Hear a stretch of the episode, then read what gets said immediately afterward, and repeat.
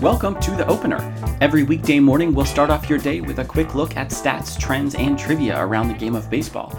I'm Jeff Sackman, and it's Monday, June 21st. Each day, we select three numbers to highlight the latest news in the sport, and today those numbers are 65, 11, and 157. Today's first number is 65, the number of games played by the Mets so far this year.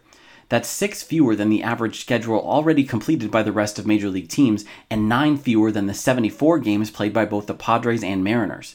The Mets' weather and COVID related cancellations have significant implications for the team, beyond just making life miserable for their traveling secretary. The club is currently perched atop the NL East despite spending more of their salary dollars on players on the injured list than any other team in the National League.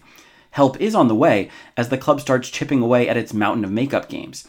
Two of New York's top three players in preseason projected wins above replacement, Michael Conforto and Jeff McNeil, are scheduled to rejoin the club soon.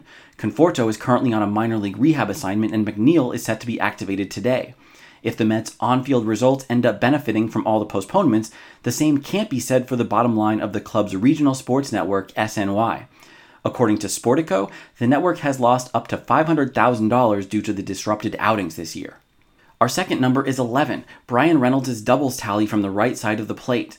Reynolds is one of the few bright spots on the Pittsburgh Pirates roster, switch hitting with power while playing a solid center field, and his two-bagger against Cleveland's Sam Hentges yesterday was one of only two hits the Bucs managed against him.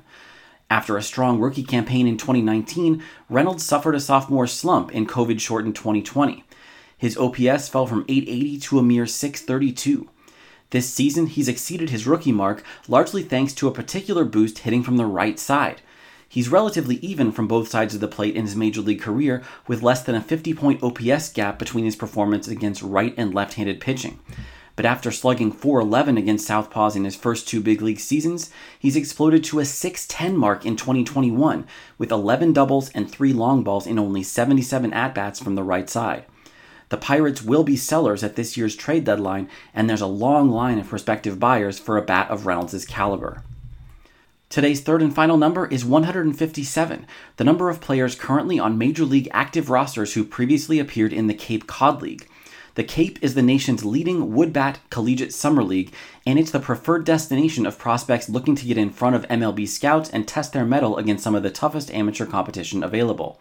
The 10 team circuit got underway yesterday, returning to the field for the first time in almost 700 days after COVID wiped out the 2020 season.